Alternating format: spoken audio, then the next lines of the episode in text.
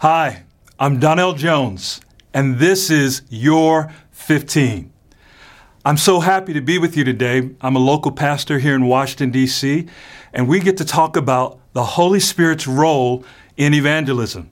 Can I start by saying, I love the Holy Spirit. I mean, He has changed my life, and I hope He's changed yours, but if not, that He will real soon. When we think about the Holy Spirit, the first thing is that the Holy Spirit is God. The Bible says that there's God the Father, God the Son, and God the Holy Spirit. And there's this moment when we look at the life of Jesus where he's about 30 years of age. He actually walks down into this body of water where he's baptized by his cousin John. And when he comes up out of the water, what happens next is amazing. It says that the heavens were opened and that the Spirit of God was actually descending like a dove, not a dove, but like a dove, describing that moment, and coming upon him. And when the Holy Spirit came upon him, we see something happening. Power comes in his life like never before. He was empowered by the Holy Spirit to do the work of God. He was enabled to actually do the very mission that God put him on the planet to do. And thirdly, he was led by the Spirit of God. And so those are the things we see happening in his life. He was empowered, he was enabled, and he led.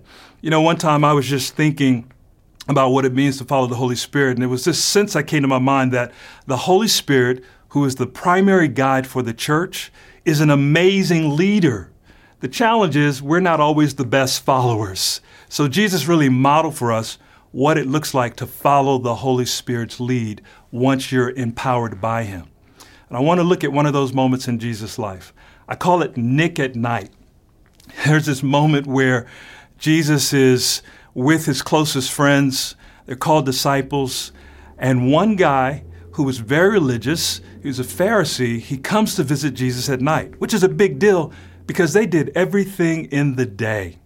And so he comes at night and he says to Jesus, he says, Teacher, we know you've come from God because no one could do the things that you're doing unless God was with him.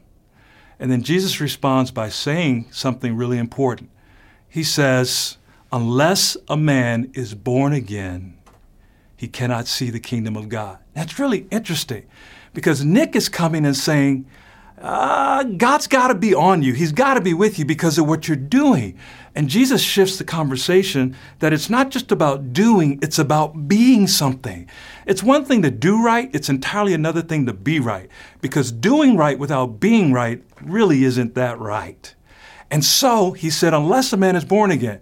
Now, Nick, don't know exactly how old he was, but he's scratching his head and thinking, born again? Are you kidding me? Listen, I, I, my mom gave birth to me one time, and you saying that now that I'm an old man, I got to go do that again? And Jesus looks at him, and I can see the smile on his face, or at least imagine it. Nick, Nick, Nick, Nick, let me help you. You were born naturally through your mom's womb. You were in that big water sack. You were born of water. But what I'm talking about is being born of the Spirit. And so, right there, we understand the Holy Spirit's role in evangelism. That we who were born naturally, we have a physical body, but we realize that there are three parts to us there's spirit, there's soul, and body. I like to think of it like three concentric circles. The outermost circle, that's the most visible part of us, our body. The soul, that's the, the next circle in. That's our will, our emotions, and all that's working there. But the innermost part, the part of us that was made most like God, our spirit, that part of us is dead as a result of sin. And the Holy Spirit's role is to actually take that part of you that's dead and make you alive. Literally, the Holy Spirit regenerates you from death to life. And so the first thing we see in that conversation is that this is a moment where Jesus says to him, God so loved the world that he gave his only begotten Son so that whoever believes in him would not die, would not be eternally separated from God, but would actually have eternal life. But to have eternal life, you've got to be regenerated by the Holy Spirit. You've got to be made alive. That part in you literally has to be awakened. And it was a profound moment because the opportunity that was presented to Nick is an opportunity that is presented to all of us.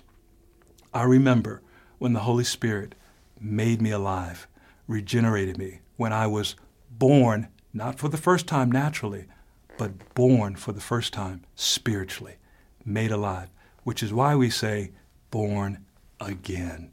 The Holy Spirit is the active person in us becoming born again. So that's an amazing thing. You know, the next thought is this not only does the Holy Spirit regenerate us, but the Holy Spirit then also empowers us. You see, there's this moment, and you can open up your Bible if you want to look at it later in Acts chapter 2, where it talks about the Holy Spirit being poured out on all people. It's an amazing moment. You got to go read it. You have Peter and you have some of the others standing there, and it's this glorious moment where what God had always wanted to do, He's now doing for the first time for the whole world. In the Old Testament, you see the Holy Spirit coming upon different individuals for specific tasks. He came upon Samson. He came upon Joshua. He came upon David. The Spirit of the Lord came on David. But in the New Testament, it's not the Holy Spirit just coming on a specific individual. It's, I will pour out my Spirit on all people. I'm glad for that. That it's not just for David, it's not just for those who came before, but now the Holy Spirit is going to be poured out on all people. Jesus had said this to his disciples so that they would expect it. In Acts chapter 1, verse 8, he said this The Holy Spirit will come on you. In fact, he says it this way After the Holy Spirit comes on you, you will receive power to be my witnesses. What an amazing thing. When the Holy Spirit comes on us, we're empowered to be his witnesses. In the same way that the Holy Spirit came on Jesus when he was baptized in water, the Holy Spirit actually comes on us and empowers us to be witnesses. I love this because if you're like me, I live with the reality of my own inadequacy, and I live with the reality that I'm incapable of accomplishing the purpose of God, God's plan, the work that He put me on the planet to do. It's why Jesus said Himself in Luke 4, He says that the Spirit of the Lord is on me, and He has anointed me to do some things. So, what God put you on the planet to do can't be done unless the Spirit of God is on you. So, when the Holy Spirit is poured out, He says this Power comes on you when the Holy Spirit comes upon you, and you become my witnesses. How many of you want to be a witness for Christ? I know I do. It's the ability to communicate the good news of your relationship with Jesus to somebody else, but because of the presence of the Holy Spirit in your life, they're not just hearing from you, they're hearing from the Holy Spirit, who then activates something in them and regenerates that person in the same way you've been regenerated. And that is how evangelism happens. So when the Holy Spirit comes on you, you're empowered. When the Holy Spirit comes upon you, you're enabled. And when the Holy Spirit comes on you, you know what? You follow his lead as he leads you into the lives of your family, into the lives of your community, into the lives of the people you work with, the lives of the people you serve. And in those places, you become a witness of who Jesus is and that results in changed lives all around. Aren't you excited about that? The role of the Holy Spirit in evangelism, empowerment, enabling, and leading us. So, when we really think about Jesus being empowered by the Holy Spirit, here's something that's really key for us to understand.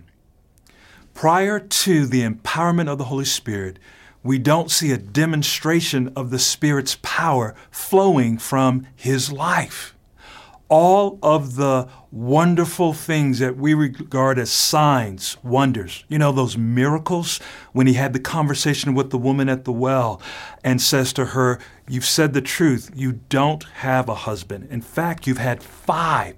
That wasn't information that she gave him, that was information that the Spirit gave him. Literally, we call it a word of knowledge. What does that mean? It means God's om- omniscient, He has all knowledge. And so when He gives you a piece of that knowledge and you speak, speak, the knowledge that's in God rides across your words and actually hits the heart of somebody else and brings to them the reality of the presence of God in that moment. But Jesus didn't do that prior to being empowered by the Holy Spirit. Why do I reference that? For this reason.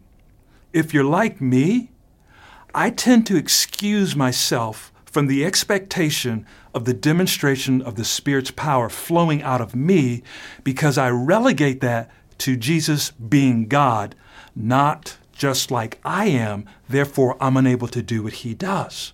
But when you recognize that those things actually begin in Jesus' life after the Holy Spirit comes on him, now you understand why he says, The things I've been doing, you will also do. And in fact, greater will you do. Why could he say that? Because he realized that the same Holy Spirit who empowered him would also be the same Holy Spirit that empowers you and empowers me. So it has no distinction. There's no, it doesn't matter uh, my age. It doesn't matter my ethnicity. It doesn't matter my gender. It matters only that the same God who empowered Jesus is the same Holy Spirit who empowers me. Now, what do I mean by that, as the Holy Spirit empowered Jesus, the Holy Spirit empowers you. What do I mean by that? God told Joshua, Are you kidding me? You don't want me to be afraid? How do I follow and act like Moses? I mean, crossing the Red Sea uh, without a boat on dry land at party? Who can do that? And he says, Don't be afraid. Why? Just as I was with Moses, I'm going to be with you. So it's not the man, it's not whether he carries a staff, Moses, or a sword, Joshua. It's not what's in your hand as much as it's the Holy Spirit in your heart, using whatever's in your hand. And so when the Holy Spirit comes on us and empowers us, the same kinds of expression of knowledge and wisdom and power flows out of us. Power in the form of miracles. What does that look like? It looks like you're in conversation with someone and you're just having a thought, and you might express that thought. And as you express that thought, it impacts them in a way that is really significant beyond what you yourself even expected because you realize it's not just you who's speaking, but it's the Holy Spirit speaking through you. I'll give a small example. I remember being in Kingston, Jamaica. I was there for a week with uh, a whole team. It was my very first missions trip ever. I was probably 22 years old, maybe 21. I'd never been on a mission trip before. And we prayed before going to that trip. Uh, the whole team had been empowered by the Holy Spirit. And we just believed for God to change people's lives and to do it in a dramatic fashion. We wanted to see people get born again. And I remember sitting on the Mona campus, and I was sitting across a table in the lunchroom from a young man who was from Jamaica. And in the course of conversation, just like I'm talking now, we were just having a dialogue about God and relationship with God. And he was asking some questions. And I didn't have all the answers for his questions. But in the course of speaking to him, I said to him, I said, and it's just like the fact that you broke up with your girlfriend yesterday.